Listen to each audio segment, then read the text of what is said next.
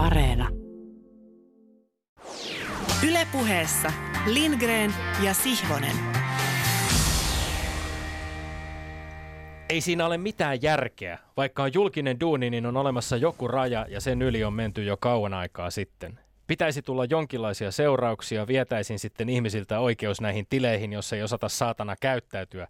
Häpeällistä se on, kun ne ei ed- ole edes omaa nimeä ja heitellään kommenttia, joissa ei ole mitään järkeä. Paistaa vaan se oma turhautuneisuus läpi. On oikeus mielipiteisiin, mutta tu, jossakin menee se raja oikeasti.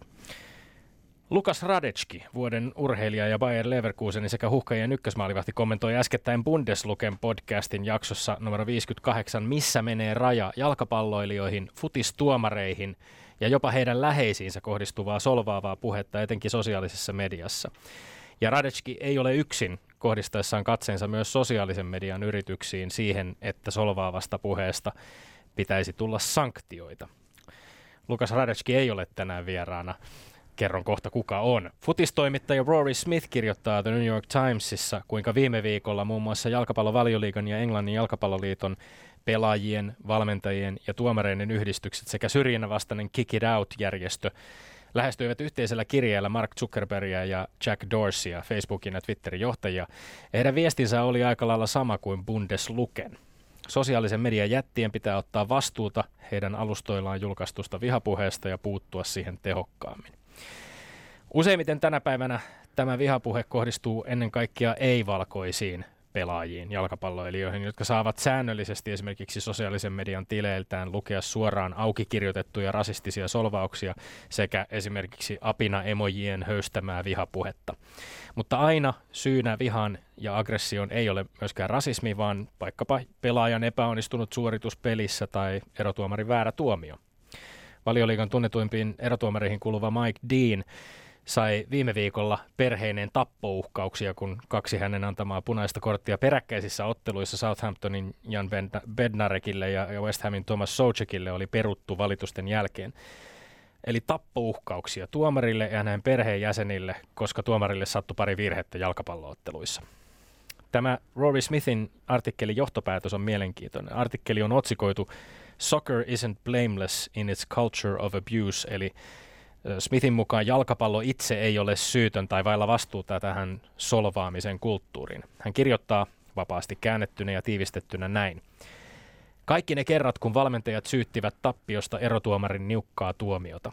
Kaikki ne kerrat, kun kannattajat syyttivät pettymyksestään yksittäistä pelaajaa. pelaajaa. Kaikki ne kerrat, kun media julisti muutaman ottelun hävinneen seuran olevan kriisissä – kaikki ne klikkiotsikot ja mielipidekirjoitukset, joiden tietoisena tavoitteena on ollut provosoida. Ne eivät ole tappouhkauksia tai rasistisia solvauksia, mutta ne auttavat ylläpitämään ilmapiiriä, jossa nämä uhkaukset kukoistavat. On oikein, että jalkapallon toimijat kohdistavat katseensa sosiaalisen median jätteihin, vaativat entistä voimakkaammin, ettei rasismia, seksismiä tai tuomareiden tappouhkauksia suvaita. Mutta jotta tämä kaikki toimisi, Lajin pitää myös pyrkiä hieman laskemaan omaa sisäistä lämpötilaansa, kysyä onko tappioita pakko käsitellä katastrofeina ja voisiko laji tehdä jotain terveemmän ilmapiirin luomiseksi. Meillä on vieraana tänään kolme kertaa peräkkäin vuoden erotuomariksi Suomessa valittu Mohamed Al-Emara. Lämpimästi tervetuloa lähetykseen. Kiitoksia. Mohamed Al-Emara, millaisia ajatuksia sussa herättää tämä mainitsemani Mike Deanin tapaus aika äskettäin, tai sitten tämä pelaajiin jatkuvasti kohdistuva vihapuhe, sekä ehkä, ehkä just ennen kaikkea tämä New York Timesin artikkelin johtopäätös, että futikselle tekisi ihan joka tasolla hyvää lainausmerkeissä ottaa vähän iisimmin. Pitää, pitää ottaa vähän iisimmin joka, joka tasolla ja ja mun näkemys on, on siinä, että totta kai näillä somejäteillä, Twitter, Facebook, niillä on iso vastuu. Mä haluan myös kiinnittää huomiota siihen, että se kunnioitus, mikä meillä, se keskinäinen kunnioitus sen pelin sisällä, sillä on myös aivan valtava vaikutus siihen, että miten massa ihmisjoukko jalkapallomaailma ajattelee.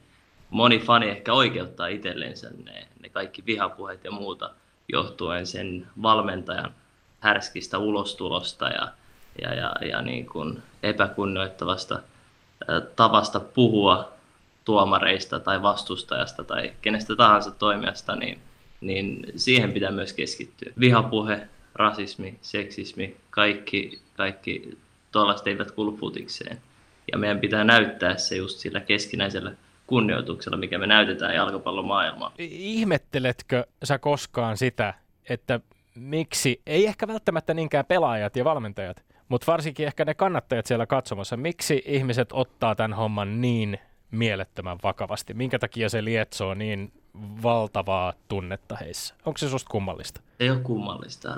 Rakkaus futikseen, mä tiedän, että, että kuinka valtava se voi olla. Tämä vallitseva tilanne tällä hetkellä maailmassa, korona, pandemia ja kaikki muut, niin, niin ihmiset on turhautuneita, he purkaa sitä vihaa, se näyttäytyy tolla tavalla, se on hyväksyttävää. Mä uskon, että, että se, että me, me niin kuin pelin sisällä näytettäisiin hyvä esimerkki ja näytettäisiin se kaunis puoli siitä jalkapallosta – niin ehkä se, se niin kuin enemmän tyydyttää näitä turhautuneita ihmisiä, kun taas se, että vastataan vihaan vihalla.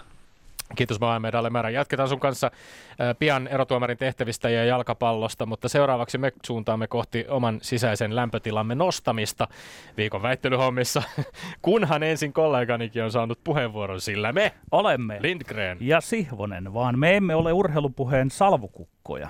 On väittelyjuonnon paikka – paikka, joka on muodostunut ristiriitaisemmaksi kuin tuo äsken urheilutoimittaja Tomi Lindgrenin kiskaiseman alkujuonon paikka. Menen nyt plus ultra vielä pidemmälle. Jallittelen eteenpäin erinäisin vapauksin pimennossa saamani luvan kanssa. Mistä ja keneltä tämä alustava lupa, sen oppinut kuulija hoksaa vaivatta. Olemme tulleet pitkän, pian seitsemän vuoden urheilupuhematkan tuon sänkykamari katseisen Tomi Helsinkiläisen kanssa. Hän aloitti ruukiena, höntsä Tommina, yleni Tommi Helsinkiläiseksi ja lopulta, niin kuin äsken jo sanoin, peräti urheilutoimittaja Tommi Lindgreniksi. Vaan en viljele ylimitoitettua pikkutarkkuutta, pikemminkin arvelen totuutta, kun annan hänelle seuraavan epiteetin soluttautuja agentti 77 syntymävuotensa mukaan. Olemmehan yhdessä kuulijan kanssa saaneet tuta hieman säikähtäneiden korviemme piirissä, hänessä, soluttautuja agentti 77 ennestään ilmenneiden taipumusten kääntymistä yltyvään suuntaan. Emmekö ole? Hänen toimensa tässä studiossa ovat kohonneet kokonaan ja pelkästään persoonallisiin sfääreihin samalla kuin minusta – entisen urheilun puolustajasta on tulossa tuskallisen valtakuntani yksinäinen ruh. Minä, joka tahtoisin pitää urheilun politiikalta koskemattomana ja uuttamattomana. Nykyään hänen soluttautuja agentti 77 kieli takoo kitaa lakea kuin konekiväri tulen kipakassa tahdissa, kun hän priorisoi ihmisoikeusasiaa urheiluun. Seitsemän vuoden soluttautuminen urheilupuheeseen on onnistumaisillaan. Nykyään tuo soluttautuja agentti 77 laulaa täällä asiansa jo täysin palke. Ja samalla minä seison suorin polvin, hieman raskain sydämin, kun hänen äärimmäisyyksiin menevä ilmaisutahtonsa on kasvanut jopa yli omien mittojensa. Ehkä tulkitsen liiallisuuksiin, vaan tuntuu kuin vanha kunnon urheilu ottaisi jäähyväisiään, muuttuen itse jonkinlaiseksi hyvästi jätöksi, itselleen heipat, huudellen ja vilkuttaen. Soluttautuja agentti 77 retoriikka on lempeän kovaa. Hän puhuu kaiken ankaruutensa takaa hyvän tahtoisin ja mukaan avuliain huomautuksin. Hän on tehnyt osapuilleen selväksi, että pian urheilua voidaan järjestää enää vain hyvin harvassa maailman kolkassa, jossakin erinomaisissa länsimaissa demokratioissa. Omat Venäjän jalkapallon EM-kisojen pääsylippunsa hän jo palauttikin kas kun ei polttanut. Samalla minun motiivini, motiivirukka, huojuu kuilun partaalla, kun muotoilen sen edelleen niin, että urheilun pitäisi kaikkialla maailmassa yhdistää eikä erottaa ihmisiä. Karaisen ja rohkaisen itseäni jossakin pikkukuulijakunnassa vielä minunkin vanhan urheilun puolesta puhujan kantaani ymmärretään, siedetään. Ajattelinko väärin? Ymmärsinkö urheiluani väärin, kun päättelin, että se on oli sovittavinta, mitä maailmassa on nähty. Nytkö tuo urheilu on tullut tiensä päähän? Enää nostalgia painaa sen sydämiämme vasten jäähyväisiksi, niinkö? Tässä minä etukumarassa, kädet polvien välissä muistelen entistä urheilua, ystävää. Tulisiko se takaisin erottua nykyajasta tällä tavoin? Mahdotonta.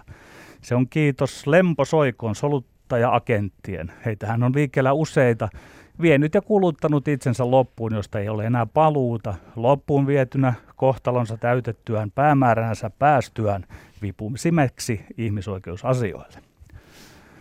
Tuntuu kuin vanha urheilu olisi päässyt huipulleen, jossa ei ole enää ylitettävää. Vielä kerran se kohottautui, mutta olemattomin raukeaminen oli jo pantu alulleen. Onko vanhalla urheilulla enää saattoväkiä edes? Harvoja, mutta sitä sitkeämmin paukuttavien käsien uploadien saattelemana se vähitellen hiipuu pois. Siinä se vielä yrittää pitää kasvojan koholla ylpeänä historiastaan. Vanha urheilu tämän uuden ajan tuomioistuimen edessä. Pian tästä kai lakaistaan meidätkin entisen ajan urheiluihmiset sysätään syrjään urheilun vanhaa tietolastia kanniskelemme syntiset, jotka veimme urheilun eri puolille maailmaa, tyttöjen ja poikien kokoontua yhteen kisailemaan. No, ei auta. Taistelu jatkuu. Parempi on lähteä ottelusta vaikka sitten lonkkaansa ontuen, mutta hanttiimme panemme vanhan urheilun puolesta. Tänään siihen avautuu uusi peli, kun Ylen väittelyneuvosto tappeluttaa minua ja tuota soluttautui agentti 77 aiheista kuten oli Jokisen päävalmentaja Dili Jukureihin, hiihtomajoukkueen pimittämä mitalitavoite ja että pitäisikö futiksen EM-kisat vetää pois Venäjältä. Oletko Tommi valmis? Ensinnäkin sinne äh, tuskallisen valtakunnan yksinäiselle ruhtinaalle tiedoksi, että liput, jotka palautin jalkapallon EM-kisoihin, olivat Köpenhaminan Parkkenin jalkapallostadionille, eivät Pietariin. Onko ja... muuta huomattavaa? Toiseksi, oot se kyllä Juman kautta, oot se vaan. Mä oon erittäin valmis. E, tota, e, Petteri, me vielä lähennymme. Uskotaan en, en, niin. en, en ole soluttautunut mihinkään, pelaan avoimin kortin. Se on ja, hyvä, ja... jos lähetymme. Se tarkoittaa, että sinä et ole enää siellä ääressä. Kyllä minäkin olen yrittänyt ja yritän ehkä tulla vastaan, mutta katsotaan. Pelaan avoimin kortein ja mä uskon, että me ollaan yhteisellä asialla. Joten on, joo, joo, joo, joo. Ja toi kohti, kolmas väitehän vähän kohti, sitten nyt näyttää Kohti tänään. konsensusta. Ja meidän, mä uskon, että meillä on vielä tuomarina erotuomari, palkittu erotuomari, joka on myöskin konsensusmielinen. Katsotaan, mihin me päästään. Katsotaan, mihin päästään. Ensimmäinen väite. Jääkiekon SM Liigan Mikkelin Jukurit on nimennyt seuraavaksi päivämätäjäkseen ex-NHL-tähti Olli Jokisen. Onko Jokisen palkkaaminen NS ohituskaistaa pitkin väärin pitkän linjan jääkiekkovalmentajia kohtaan? Kyllä vai ei? Ei tietenkään Olli Jokisen palkkaaminen ei ole väärin ketään kohtaan, paitsi ehkä jääkiekkotoimittajia, joista moni tuntuu kuvittelemaan, että liikavalmentajaksi pitää kulkea juuri tietynlaista polkua. Totuus on se, että jokaisessa pallolulajissa menestyneillä valmentajilla on nähty hyvin monenlaisia taustoja. Kautta historian menestyneet pelaajat ovat olleet lainausmerkeissä ohituskaistalla valmentajia valittaessa.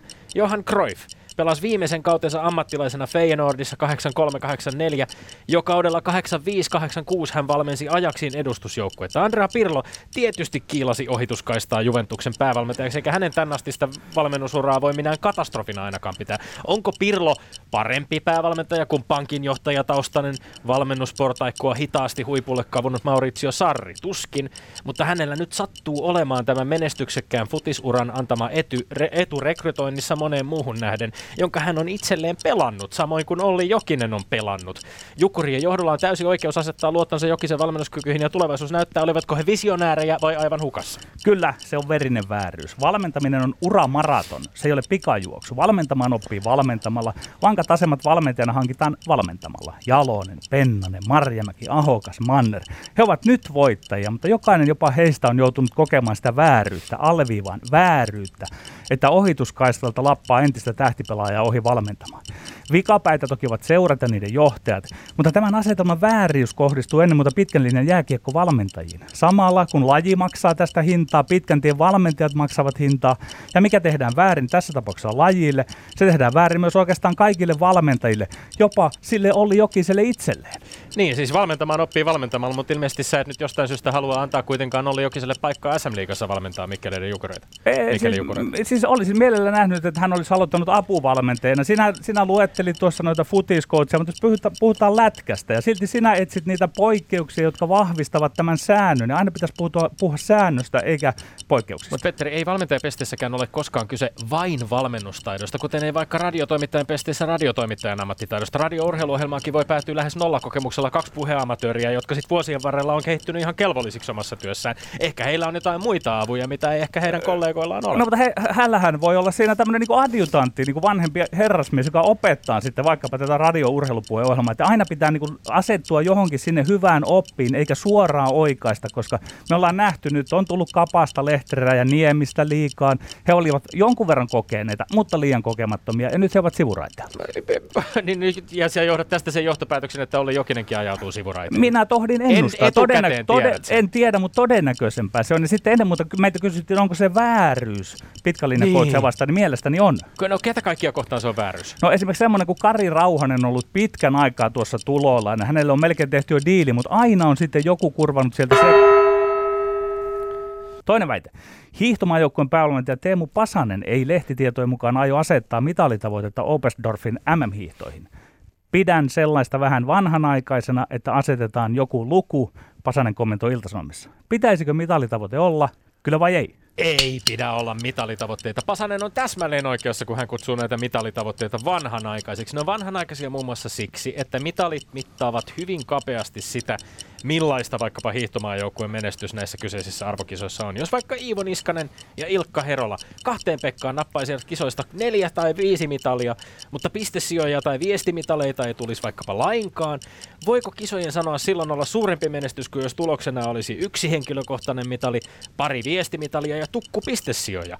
Ei voida sanoa, onko hiihtomaajoukkueen kärki kapea ja mitalisaamat vähissä, no totta hitossa, mutta auttaako tämän tason arvioimiseen millään tavalla iänikuinen mitalitavoitteiden asettelu, mitalien veikkaaminen ja sitten jälkeenpäin tapahtuva surkuttelu tai riemuitseminen siitä, että nyt tavoitteesta jäätiin tai oi, tavoite ylitettiin. Ei auta. Hyvää lajikulttuurin uudistamista on tämä ja mä suosittelisin tätä ihan kaikkiin arvokisoihin vastaavaan. Kyllä, olen sillä kannalla, että huippuurheilussa tulee asettaa mitalitavoitteet julkisesti. Kyse on siitä, että myös ne, jotka tavoitteita asettavat, eli urheilujohtajat, päävalmentajat ja valmentajat, he kilpailevat omalla tahollaan todella halutuista ja usein ihan hyvin palkatuista tehtävistä. Sen sijaan urheilijan ei ole tarvitsisi julkisesti kertoa tavoitteita, hänen suoritustaan kyetään punnitsemaan muutenkin. Päävalmentajan toimenkuva kuuluu altistaa oma suoritus ja onnistuminen julkisen tarkastelun valoon. Se onnistuu vain, jos mitalitavoitteet ja sijoittumishaarukat kerrotaan julkisesti. Tutkimuksen mukaan 74 prosenttia suomalaisista odottaa KV-menestystä huippurheilijoiltamme. Tämä paine on kova, eikä sitä sovi väistellä. Elämme avoimuuden aikakautta urheilussakin. Myös niiden, jotka maksavat viulut, yhteiskunta ja sponsorit tulee saada tietää tavoitteet. Tämä ei, tämä ei muuta mitään mun argumenteista. Se, että sä toteat, että julkinen tavoite, päävalmentaja asettaa mitalitavoitteen samalla tavallaan asettaa itsensä siihen niin kuin arvioitavaksi ja pään pölkylle, jos huonosti menee. Onko tämä oikeasti ainoa tapa arvioida vaikkapa hiihtomaajoukkueen päävalmentajan onnistumista, että meillä on joku tietty mitaliluku, johon me arvioidaan, Ei tut- todellakaan, ole- ei, sitä? ei todellakaan, vaan kokonaisuus aina ratkaisee, mutta että se antaa, kyllä se pintakin kertoo jostain, koska kyse on huippuurheilusta, Tommi, huippuurheilusta, että sitä, huippua, sitä huipulle pitää saada puristettua ja se tavoite pitää artikuloida selkeästi julkisuuteen. Petteri, tässäkin lähetyksessä on järjettömän usein puhuttu urheilijoiden kanssa siitä, miten sattumavarainen ja vääristynyt on pelkästään mitaleihin perustuva urheilijoiden saavutusten arviointi. Ja nyt kun hiihdon puolella päävalmentaja viisaasti jättää tekemättä sitä iänikuista mitalitavoitetta, jota vasten muka voitaisiin peilata menestystä tai menestymättömyyttä, niin sä et edes tämän verran jumppauta sun kokeellista urheiluajattelua. Ei, kun ajatellaan, että päävalmentaja saa valmentaa vaikka kolme kautta, niin kyllä siinä kohtaan se sattumakin tulee, niin kuin se häviää siitä ja siitä nähdään, miten hyvää työtä hän on tehnyt, mutta nyt me emme voi oikein tietää, että mihin hän tähtää. Hän ehkä väistelee Totta tällä sitä voidaan. vastuuta. Mi- mitä me voidaan tietää, jos hän ei itse sitä edes kerro? No me- totta kai voidaan tietää se, että hän tode- toivoo, että Suomen, Suomen hiihtomaajoukkue menestyy mahdollisimman laaja-alaisesti. Kaikkihan No, sitä poimii tietysti- toivoo, toivoo, toivoo. Mitä muuta se mitalitavoitteiden kanssa asettaminen on kuin toiveiden Silloin kun tavoite on suhteellisen korkea. Kolmas väite. Maaseudun tulevaisuuden teettämän kyselyn mukaan seitsemän kymmenestä suomalaisesta haluaisi siirtää jalkapallon Euroopan mestaruuskilpailut pois Venäjältä. Tulisiko UEFan siirtää Pietarin EM-lohkon pelit muualle Venäjän ihmisoikeustilanteen vuoksi? Kyllä vai ei? Kyllä. Olisi ehdottomasti oikea ratkaisu, jos UEFA siirtäisi Pietarin lohkon pelit muualle nimenomaan sen vuoksi, että Venäjän hallinto on yrittänyt vaientaa, yrittänyt tappaa ja onnistunut vangitsemaan tekastuin syytteen oppositiojohtaja Aleksei Navalnin sekä pidättänyt tuhansia rauhanomaisiin mielenosoituksiin osallistuneita ihmisiä eri puolilla Venäjää. Aina kun keskustellaan ihmisoikeusloukkauksista ja kisojen järjestämisestä, kuulee samaa vasta-argumenttia. Kaikkialla maailmassa tapahtuu ihmisoikeusloukkauksia, ja jos valko tai Venäjältä viedään kisa, niin mihin sitten vedetään raja? No tähän on yksinkertainen vastaus. Vastaus. Sitä rajaa piirretään koko ajan. Ja sen rajan pitää kulkea entistä selkeämmin ainakin kansalaisten ilmaisuvapauden ja demokratian kunnioittamisessa. Jos, ja hyvin todennäköisesti kun, kesällä pelataan EM-futista Pietarissa samaan aikaan, kun kaupungin kaduilla pahoinpidellään tai pidätetään massoittain ihmisiä, se antaa irvokkaan kuvan kansainvälisen urheiluyhteisön suhtautumisesta ihmisoikeuksiin. Siitä kärsivät silloin venäläisten lisäksi UEFA, kaikkiin kisoihin osalli- kaikki kisoihin osallistuvat maat, niitä sponsoroivat firmat ja futisfanit ympäri maailmaa. Ei, ei missään nimessä. Sen kuittaa heti pois, että 70 suomalaisen kannalla ei tässä asiassa ole juuri minkäänlaista merkitystä, vaikutusta. Joskus myöhemmin sillä on merkitystä. Suuret massat eri maissa haluavat tehdä urheilustaan kassaran, jolla mukaan pyritään lumevaikuttamaan mokomalla urheilun poikotilla yhteiskuntiin. On hysteerinen ajatus, että kun fiksu lätkäväki perui M-kisat valko he he, että futisväki olisi yhtä fiksua, että siirtäisi futiksen EM-kisat pois Venäjältä. Ei, ei, ei, ei. Ei futisväki ole niin yksinkertaista ja tomppeli, ettei se tajuaisi, että tämä on, ettei tämä on huutoäännetys ja jonkinlainen yritys poikottien dominoefektiin. Futisväki on fiksua. Olen varma, että sen piirissä johtavat ajattelijat tavoitteet, että futis voi sillä myönteisellä tavalla olla poliittista, että se päinvastoin pitää viedä sinne, missä on rasismia, missä on epätasa-arvoa, missä ihmisoikeudet eivät toteudu. Futis maailman suurimpana pelinä voi näyttää eteen. Sen kaikki toimijat ovat idoleita, joiden esimerkki juuri kitkee rasismia ja muita ihmisoikeusongelmia. E- eli sä toivot lisää, lisää kisoja ihmisoikeuksia polkeviin diktatuureihin? Ehdottomasti, koska urheilu on sellainen yhdistävä tekijä. Se ei missään tapauksessa, minä väitän, että se ei ainakaan lisää sitä dikta- diktatuuria siellä, kun itse urheilijat osoittavat keskinäistä kunnioitusta, se on se tärkeä asia. Sitten se siirtyy siitä pikkuhiljaa kannattajille. Tämä Vedä argumentti on nimenomaan se, jota ihmisoikeuksia polkevat hallinnot käyttävät, että jos nämä urheilukisat tänne tulee, niin se myöskin hyödyttää meitä, se kehittää jotenkin kansalaisyhteiskuntaa. Tästä ei ole mitään todisteita, että niin, näin itse niin, asiassa niin, ke- tapahtuisi. Kehittää tai ei kehitä, mutta joka tapauksessa ei sitä haittaakaan ole. Minä uskon siihen, että kun idolit viedään jonnekin, ja jos idolit käyttäytyvät tip-top, niin se saattaa pikkusen auttaa tässä Petteri, asiassa. on päivänselvää, että me ei olla vielä sellaisessa maailmassa, jossa johdonmukaisesti kaikkia kansainvälisiä arvokisoja niiden järjestämistä koski selkeät eettiset kriteerit, joihin maiden on, järjestäjämaiden on sitouduttava. Mutta että siihen pisteessä ei olla, ei tarkoita, ettei siihen tulisi kaikin keinoin pyrkiä. Ja nämä keinot sisältää myös jo tällaisten myönnettyjen kisojen tai turnauksien perumista mailta, joiden hallinto syyllistyy räikeisiin ihmisiin. Minä en vaan usko valitettavasti siihen, että tämä maailma paranee sillä, että leik- Meillä on äh, toisinaan harvoin käynyt niinkin hyvä tuuri, että meillä on tuomarina ihan oikea tuomari. Ja nytkin olemme siinä tilanteessa, eli erotuomari Mohamed Al-Emara pääsee tuomitsemaan nämä meidän päivän väittelyt. Odotan ainakin itse innolla sitä, että nouseeko keltaisia kortteja, nouseeko kenties punaisia kortteja, tuleeko kahden keskistä puhuttelua kesken tuomioiden. Tämä meni hyvin, keskinäinen kunnioitus huoku suorastaan, vaikka te olitte eri mieltä. Okei, se säilyy tässä Plexin, Plexin molemmin puolin kuitenkin riittävällä tasolla. Tota, mä lähden ihan, ihan tuosta ekasta liikkeelle. Mulla särähti korvaan toi ohituskaista. Miten voidaan puhua ohituskaistasta, jos puhutaan ex-pelaajasta, jolla on alla 1200 NHL-ottelua, 11 MM-kisat, niin kai sen pitäisi jollain tavalla painaa vaakakupissa myös, vaikka hän, siir- tai vaikka hän siirtyisikin, tota, vaihtaisi sen tota, luistimet siihen pukuun, niin kyllä ne painaa edelleen. Et, et tärkeintä on ehkä se, että valmennus nähdään usein, että se olisi sen yhden miehen vastuulla, se vetää sitä palettia. Mutta mä uskon, että se on nykypäivänä mennyt enemmän siihen, että se on se valmennustiimi. Se menestys on tosi paljon siitä kiinni, että miten se valmentaja saa siitä koko valmennustiimistä irti. Ja, ja se on ehkä se, se mun mielestä se vaikein tehtävä uudelle valmentajalle, saada ne palaset loksahtamaan ympärille ettei ota kaikki omille harteilleen. Niin kun, et mä, mulla on alla ne 1200 peliä, niin mä osaan kaiken. Et, et pitää olla sen verran nöyrä, että luottaa niihin ympärillä oleviin herroihin. Niin tota, ehkä mä kallistun enemmän tuohon Tommin puoleen tässä. Tänne päin kallistuttiin vaikka argumentit tuli ehkä selkeämmin tuomarilta ilmaistua kuin, kuin mitä tältä puolelta. Erittäin, erittäin hyvä ja asiallinen pointti. Sä tavallaan käänsit, äh, Mohamed al sä käänsit tavallaan toisinpäin sen Petterin argumentin, joka Petteri esitti, että oikeastaan pitäisi apu, apuvalmentajana ehkä aloittaa ja, ja sit sitä kautta niin kuin siinä tiimissä työskennellä ensin ennen kuin sit ottaa sen stepin eteenpäin. Tässä tuomari esitti sen näkemyksen taas, että se tiimityöskentelyhän voi toimia myöskin niin, että vaikka olisi vähän kokemattomampi päävalmentaja, niin se tiimi on rakennettu häntä tukemaan. Kyllä, se, se on loistava huomautus ja nimenomaan kaudet voitetaan ja hävitään valmennustiimeinä ja lätkässä jostain syystä tämä ajattelu ei ole niin hyvin toiminut tämmöinen, tuota, että Lööv vastaa pelistä ja sitten sitten Klinsman on se keulakuva ja näin. Mä en osaa ihan kunnolla selittää, kun mä en tunne futismaailmaa, että mä osaisin verrata sitä. Mutta ehdottomasti että oli hyvä huomio tuomarilta, että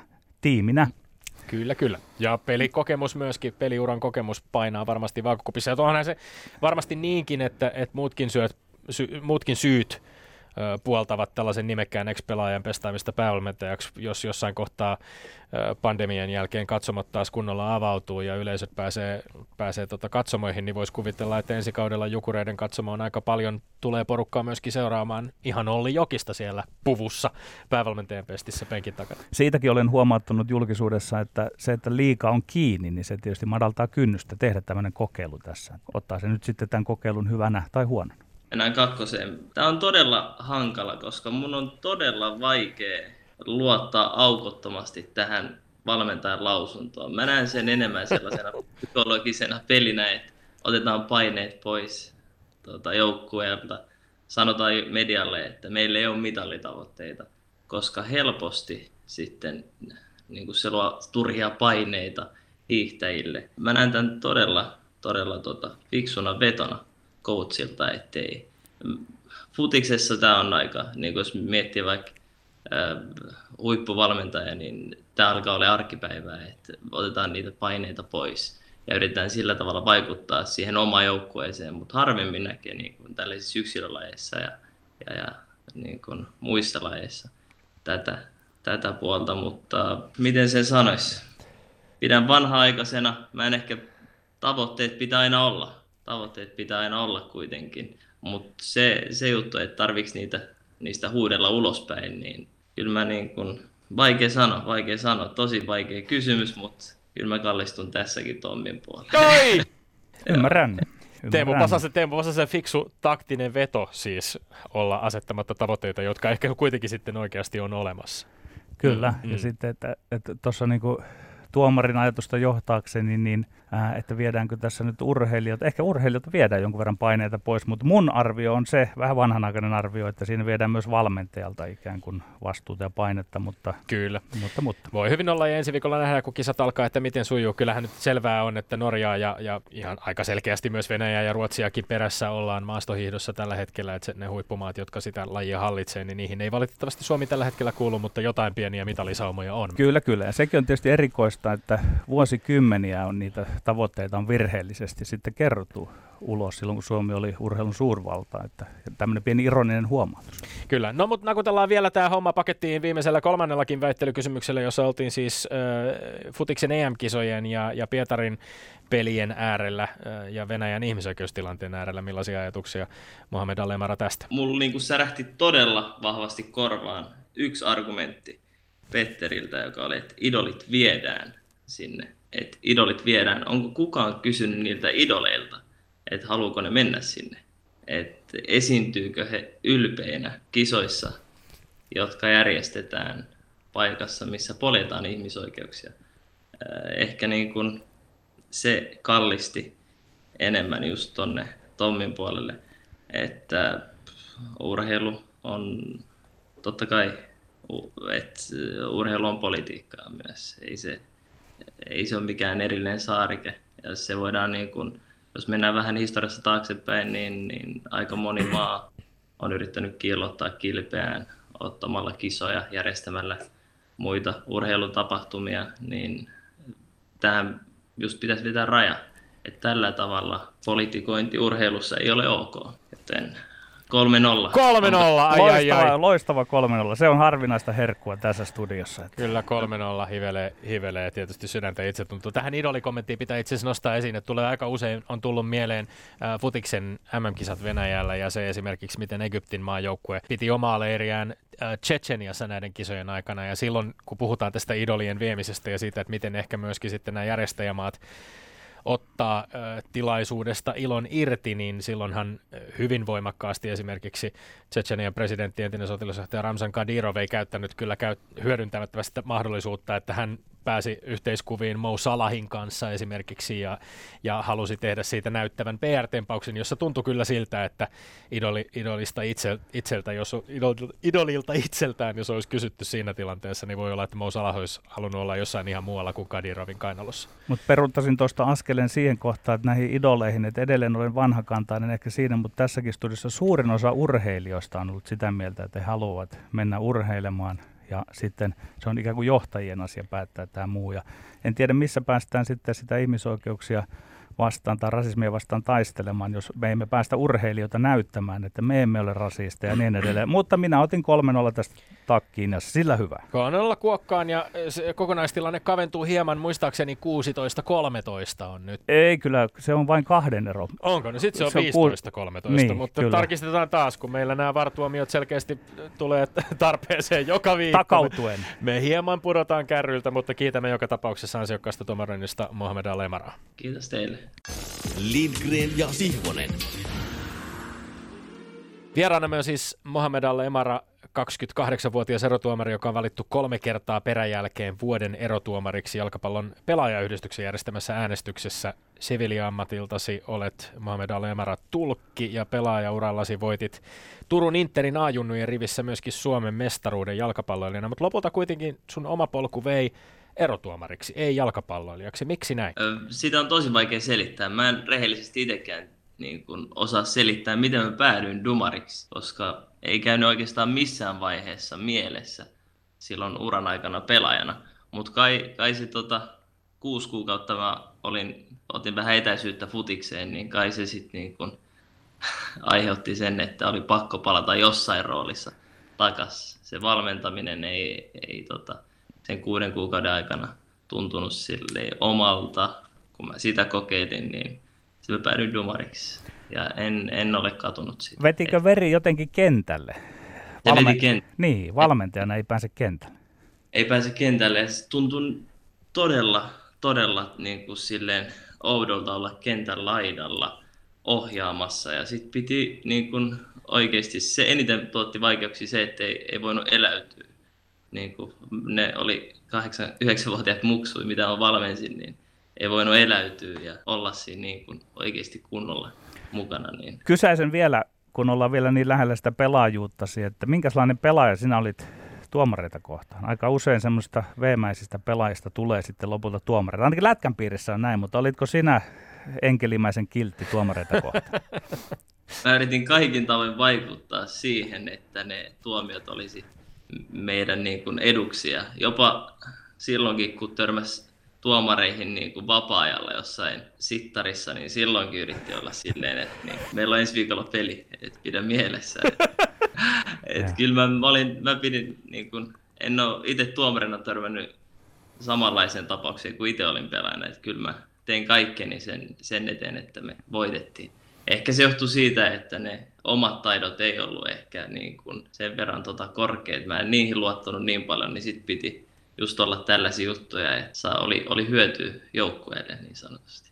Niin sä puhuit ansiokkaassa tota, Pallo ja pullo podcastin haastattelussa, jonka olet noin tehnyt, niin muun muassa siitä, että et, et kohtasit, oliko se jossain hotellin naulassa, kohtasit ä, Tomi Maanojan ja, ja jotenkin sellaisessa vaiheessa, kun ehkä vielä itse pohdit sitä oman, oman uran jatkoa ja pohdiskelit tai mietit ehkä myöskin sitä, että minkälainen se todellisuus sun kaltaiselle pelaajalle voisi sitten ihan se arkitodellisuus olla myös. Kyllä, se oli, se oli tosi niin kuin silleen silmiavaava kokemus. Se koko se leiri, pelaajayhdistyksen tota, sopimukset maajoukkojen kanssa oltiin Norjassa silloin pelaamassa. Se ei oikeastaan viimeiseksi sellaiseksi jalkapallotapahtumaksi, missä mä missä oli niin kuin vielä mulla toivoa, että musta tulee vielä futari. Me oltiin siinä hotellin aulassa ja pelit oli pelattu ja sitten Maanoja tulee kertoa siihen, niin kuin, että, että ei ole sopimusta ja on muksut ja niin kuin se tilanne oli, niin kuin, se näyttäytyi mulle todella vaikeana. Mä heti niin kuin,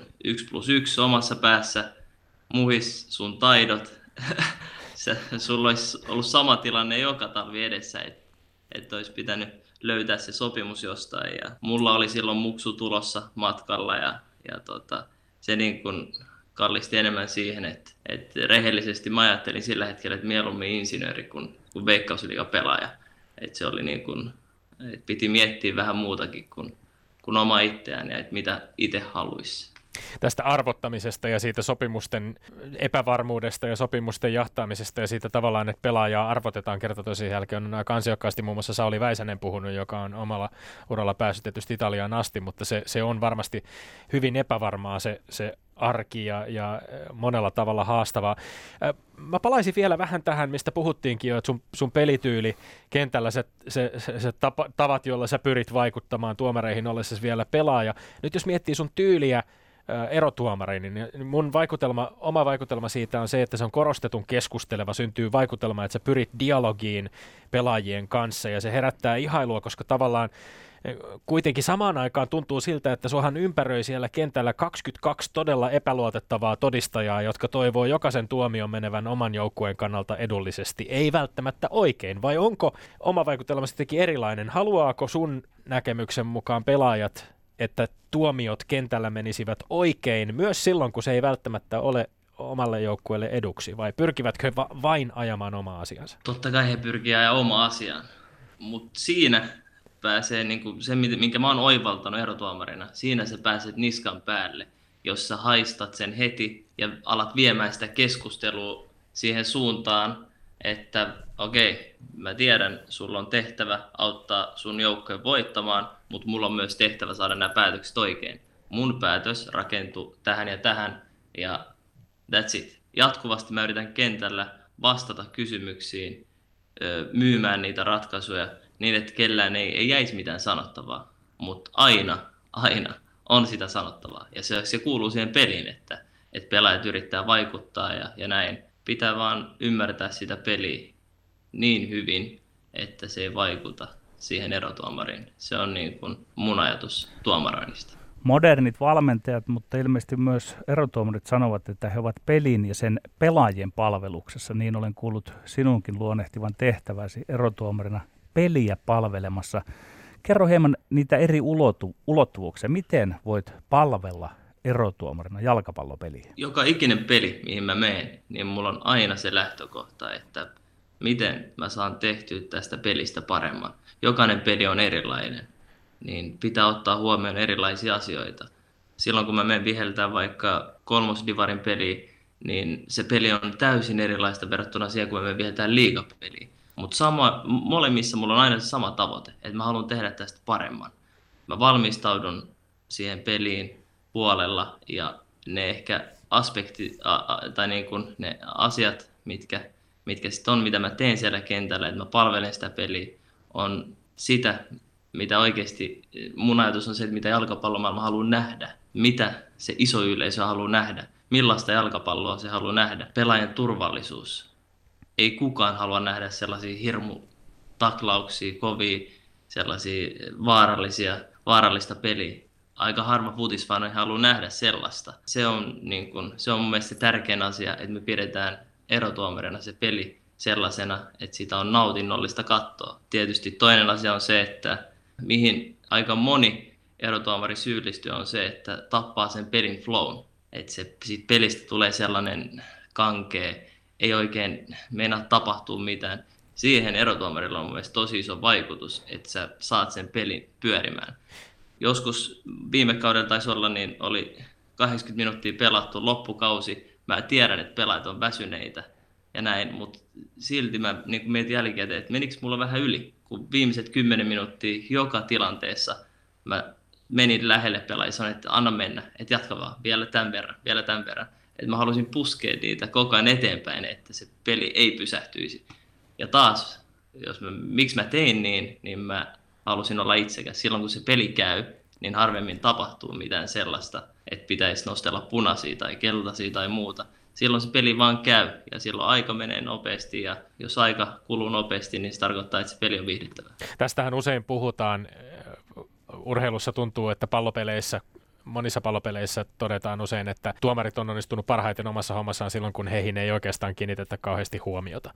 Ää, muistan vuosien takaa, kun Hannu Henriksson, entinen jääkiekkotuomari, kävi meille, me puhuttiin hänen kanssaan myöskin siitä, että, että se yleisön läsnäolo, se pelitilanne, se tapahtuma, se show, jota tehdään yhdessä, voi vaikuttaa myös aika voimakkaasti tuomareihin. Ja tuomarit ehkä ottaa joissain tilanteissa vähän liian suurta roolia. Miten sä itse koet, miten vaikeaa on tasapainoilla tämän välillä, että, että sun tehtävä tosiaan onnistuessaan olisi olla mahdollisimman näkymätön kentällä, mutta kuitenkin sinunhan pitää olla pelaajille hyvinkin näkyvä ja sulla pitää olla voimakas auktoriteetti ja läsnäolo siellä kentällä. Kyllä, ja taas tullaan niinku ehkä siihen, että, että pelit on erilaisia. On, on pelejä, missä lähtökohta on se, että tänään tuomari on sellaisessa paikassa, missä hänen pitää olla näkyvä. Muuten tuosta pelistä ei tulisi yhtään mitään. Ja sitten on pelejä, missä luultavasti niin kun, peli on vaan niin kun, se on sellaista, niin kun, että se vaan menee, että se häilyy ja mennään laajat päästä päähän. Ja, ja silloin niin kun, erotuomari, jos nousee esiin, kun häntä ei, ei niin kun odoteta, niin silloin se, se niin kun ärsyttää katsojia. Mutta sitten taas, jos erotuomari ei nouse esiin, kun hänen pitää nousta esiin, niin se ei ole pelin palvelemista. Silloin se on niin kun, äh, karhunpalvelus sille pelille ja, ja, ja ei kukaan loppupeleissä halua nähdä sitä. Ja se johtaa taas siihen, että, että siitä pelistä tulee epänautinnollinen, jos erotuomari ei ota niitä ohi ajo, tarpeeksi ajoissa. No mietitään Veikkausliikan ottelua. Minkälaisen tietopohjan rakennat ennen peliä? Tiedätkö pelaajat, tiedätkö pelitavat ja tämän tyyliset asiat? Kuinka tarkasti olet ennalta kartalla? Mä lähden yleensä siitä, että, että niin kun pelitavat, joukkueet, minkä tyyppiset joukkueet, millaista peliä he pelaa. Sitten tota, kun sen, sen niin kun hahmottaa sen ison kuvan, millainen tämä joukkue on, niin sitten mä lähden yleensä vielä niin kuin purkaa sitä, että mietin yksittäisiä pelaajia, hyökkäyspeli, prässipeli, tällaisia asioita, mitkä sitten helpottaa mun työtä siellä kentällä. Mutta mun on mahdoton kuvitella, että mä menisin peliin ilman, että mä mietin etukäteen tarkasti, että mitä, mikä mua odottaa siellä. Ja, ja se on niin kuin kokemuksen myötä, kun on tehnyt sen ennen joka peli, että yrittää miettiä näitä asioita, niin se koko ajan niin kuin paranee ja paranee. Tämä on, mun näkemys on se, että, että 40 prosenttia on sitä valmistautumista, 30 prosenttia on itse se peli ja 30 prosenttia on sitten se pelin läpikäyminen. Kerro meille ja asetu nyt sinne vihreälle verralle itse, että mitä se on, puhut skenaarioista, eli semmoista niin pelin ennakoimista, mitä tapahtuu seuraavaksi, minkälaisista asioista teet niitä johtopäätöksiä ja miksi se on välttämätöntä ikään kuin olla askel edellä sitä peliä? Se on paljon helpompi toimia, kun sä tiedät, mitä tulee tapahtumaan. Sä sen aistii erotuomarina aika hyvin. Ja entisenä siellä. pelaajanakin tietysti varmasti se auttaa. Ja aisti kyllä. Että kun on siellä kentällä, niin sen aistii erittäin hyvin ennen kuin tapahtuu. Ja yleensä mä niin kun, ennen kuin tapahtuu, niin varmaan joka ikinen kerta mä oon sanonut Mikeillä, mun avustaville, mun nel, neljännelle erotuomarille, että hei, nyt pitää olla hereillä, kohta tapahtuu. Sen aistii jollain tavalla. Niin se, se on niin kun erittäin tärkeä taito, että sä pystyt ennalta, ettei se tilanne eskaloidu. Ettei se lähde eskaloitumaan, että jos mä odotan, että kohta tulee se tappotaklaus, niin kahdeksan kertaa kymmenestä se on tullut se tappotaklaus. Ja silloin kun mä oon siinä heti tilanteessa läsnä ja sisällä, niin mä estän ne kaikki muut tapahtumat, mitkä voi seurata siitä. Kuita taas terävästi se, että pitää olla äärimmäisen hyvässä fyysisessä kunnossa. Siinä podcastissa sanoit, että tuomari tekeekö keskimäärin 280 päätöstä, mutta mennään sen konkretian kautta, että sanoit ja sanoit, että sinä juokset keskimäärin 8-11 kilometriä. Tämä skenaarioiden kautta tuomitseminen, vähentääkö se niitä juoksukilometrejä vai johtuvatko juoksukilometrit siitä, että tietty peli vain kutsuu puoleensa, tietyt pelit ovat sitä valtavaa juoksumäärää? Se pelin lukeminen, se, että, että osaa lukea sitä peliä, että tietää, mihin pallo pelataan, millä alueilla luultavasti tapahtuu ja osaa ennakoida liikkumisella niitä, niitä pelitapahtumia, niin se on, se on myös äärimmäisen tärkeä taito erotuomarille. Ja, ja mä sanoisin, että se mikä määrittelee, onko liikkuminen onnistunut tai epäonnistunut, niin se ei ole se kilometrimäärä, vaan se on enemmän se, että mistä sä teet ne ratkaisevat päätökset, missä sä oot siinä kohtaa erotuomarina. Jos me kelataan oikeasti joka ikinen väärä päätös mikä on tehty, yleensä se syy sen takana on huono sijoittuminen. Vaikka sä oot lähellä, se ei tarkoita, että sä näet sen tilanteen hyvin. Me mietitään myös sitä kulmaa, mistä mä näen sen tilanteen, mistä, kuinka lähellä mä oon tai onko mä liian lähellä. Sekin vaikuttaa siihen, että miten mä näen sen tilanteen. Tosi, tosi monesta asiasta se on kiinni. Ja se vaatii sitä, että, että kentällä sä oot koko ajan hereillä ja luet sitä peliä. Oot niin kun, ja se, se, se on niin kuin sellainen aspekti, mikä ottaa mua siinä, että mä oon koko ajan hereillä kentällä, kun mä mietin jatkuvasti. Koko ajan mun raksuttaa takaraivossa, että, että mitä seuraavaksi tapahtuu. Sijo- pitää Sijoittuminen, ennakointi, ajan ja tilan hallinta tavallaan niin kuin, niin kuin pelaajillakin ja siinä flow-tilassa oleminen, siinä nykyhetkessä oleminen. Tästä me päästään sujuvasti itse asiassa nykyfutiksen trendeihin ja erotuomarin osaan. Olisi kiinnostavaa kuulla vähän sun ajatuksia siitä, millä tavalla sä itse hahmotat ö, nykyfutiksessa erotuomarin ö, työn. VAR-videotuomarointi on nyt hyödynnetty kansainvälisessä huippufutiksessa jo useamman kauden ajan, mutta tuntuu, että, että tietynlaiset kasvukivut jatkuu edelleen. Ja viikosta toiseen vaikkapa valioliigamatseissa nousee kohu yksittäisistä vartuomioista, milloin kyse on paitsiotilanteesta, jota syynäillään ruudussa näkyvin pikseliviivoin, milloin käsivirheestä ja käsivirhesäännön tulkinnoista, milloin esimerkiksi jostain punaiseen korttiin johtaneesta tuomiosta. Mistä sun mielestä Mohamed Al johtuu, että yleisesti esimerkiksi edelleen sosiaalisessa mediassa tuntuu, että, su- että suhtautuminen tähän videotuomarointiin on, on niin kielteistä? Mä uskon, että se suhtautuminen johtuu siitä, että, että nämä ensimmäiset vuodet on, on tuonut eteen vähän sellaisia kankeita tilanteita, mitä ei olla ennen totuttu näkemään, että paitsi jo määritellään millin tarkasti ja peli vähän hidastuu, niin se tuo sellaisia äh, uusia elementtejä, niin kuin, että miten jalkapalloa katsotaan. Äh, ehkä vielä sellainenkin asia, eilen mä katsoin Champions Leaguea, niin se, että tarkistetaan maalia ja siinä meni pari minuuttia ja niin kuin joukkue pääsi juhliin kaksi kertaa sitä maalia ja sitten enemmän tunteita se var se ei ole pelkästään niin kuin se, että, että se on uusi väline, vaan se muutti aika paljon futista. Niin mä uskon, että se niukka suhtautuminen johtuu juuri näiden asioiden takia. No minä kokeilen haastaa vähän, koska tuota, Sihvonen, olen eri mieltä tuosta varrista, mutta on hauska kuulla, kun hetken jos kuuntelet, mitä itse ajattelet, kun en kannata sitä varria, en myöskään lätkässä maalitilanteiden tarkastamista videolta, saati paitsioiden tarkastamista. Mä perustelen kantani lyhyesti, jota sinä voit kommentoida. Ajattelen, että oikut, on ja virheet, ne kuuluu peliin. Valmentajat tekee virheitä, erotuomarit tekee virheitä, pelaajat tekee. Oikeastaan kaikkien joukkuepallopelien eräs elimellisesti tärkein ulottuvuus on virhe.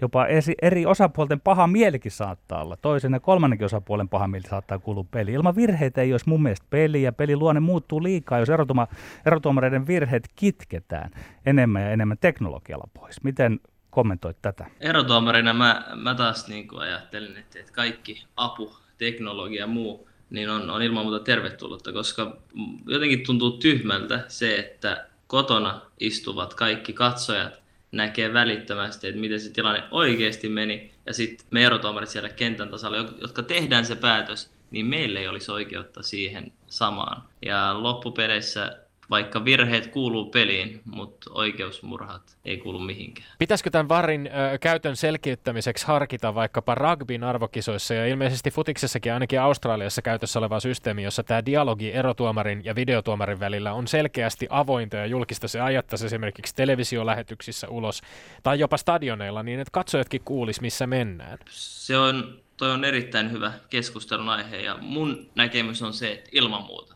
kaikki avoimuus pelin sisällä ja äh, just tällaisessa niin päätöksentekon vaiheessa se palvelee peliä. Se tekee siitä jollain tavalla äh, kiinnostavamman, houkuttelevamman.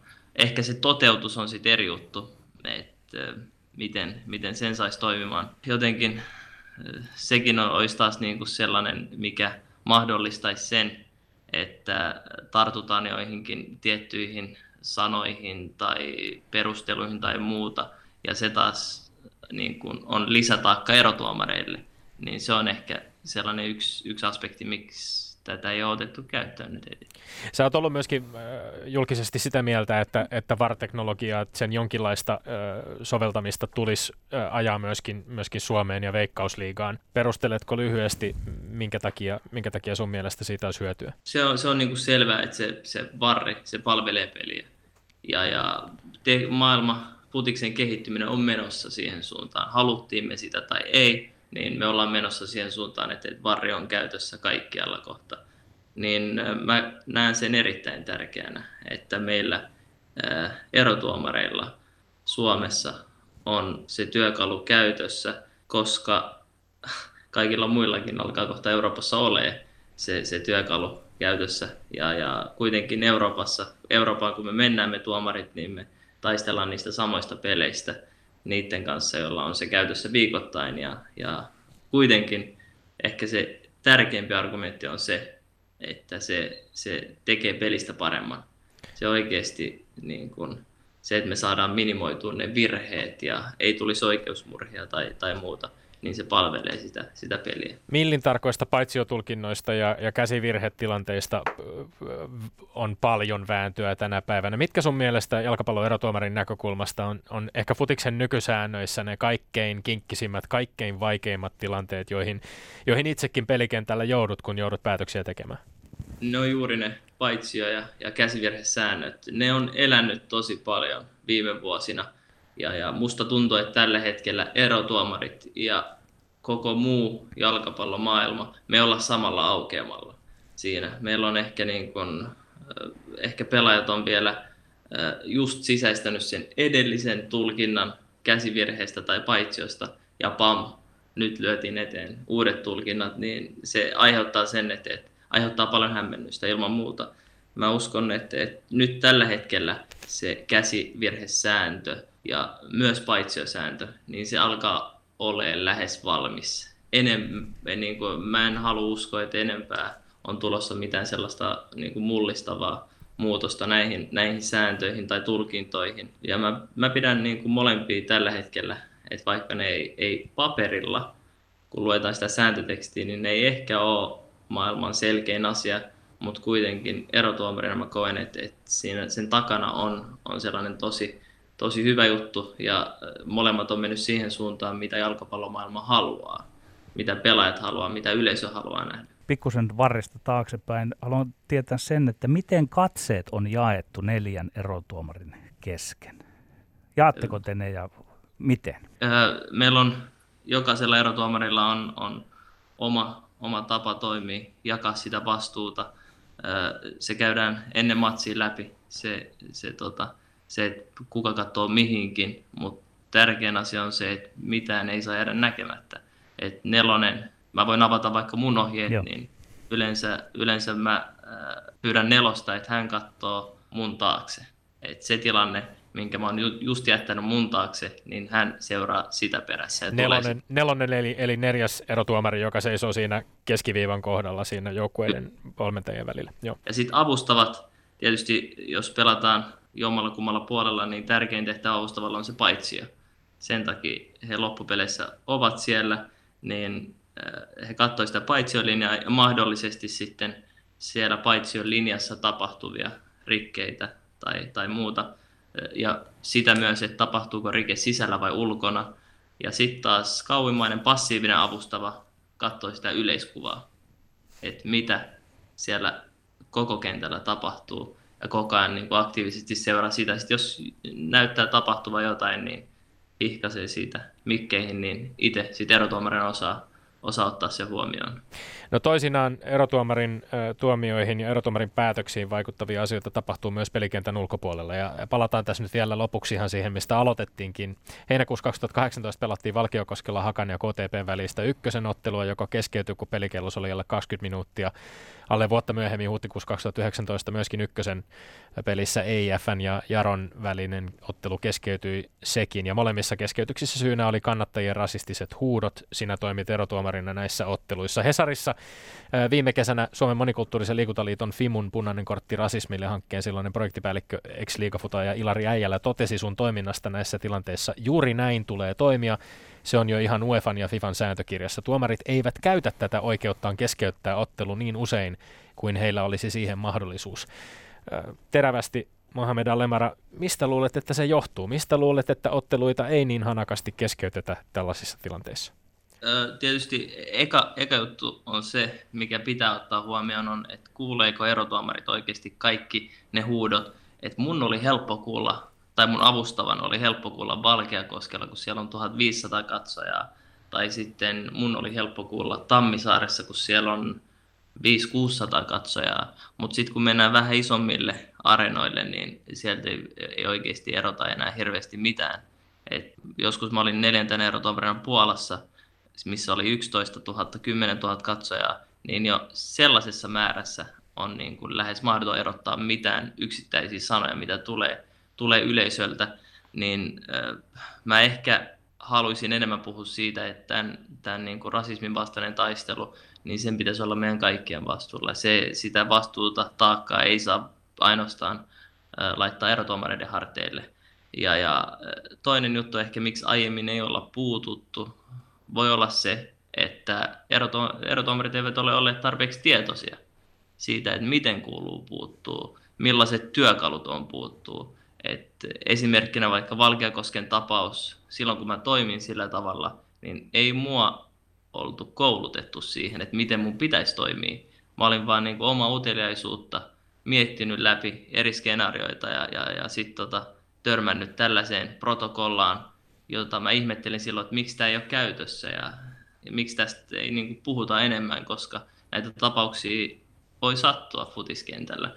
Et jos meillä on tällainen protokolla, niin ilman muuta sitä, sitä pitää kouluttaa ja, ja, ja, ja niin kuin saada, saada se työkalu erotuomareiden käyttöön. Nyt tällä hetkellä tilanne on, on siinä määrin paljon, paljon parempi, että me kaikki liiton erotuomarit kakkosesta ylöspäin, naisten liiga, na, naisten, naisten ykkösen erotuomarit, niin kaikki on koulutettu ja nyt tulevalla kaudella myös valtakunnallisesti tullaan kouluttaa tämä protokolli. Tällä tiellä eteenpäin myöskin kohti futiksen yhteistä etua. Lämmin kiitos vierailusta Mohamed Alemar.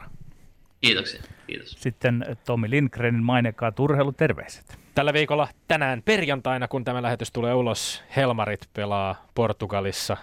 Äh, Helmarit pelaa Helsingissä Portugalia vastaan EM-karsintaottelun, jossa teemana on voitolla kisoihin ja varmaan aika mielenkiintoiset olosuhteet myöskin vierailevalle Portugalin joukkueelle. Miinusasteita on luvassa ja Töölössä pelataan ulkona jalkapalloa. Me olemme Lindgren ja Sihvonen, pysykää tyylikkäänä ja pysykää terveinä. Voidetta rakoon ja ruuvi kiinni. Ylepuheessa Lindgren ja Sihvonen.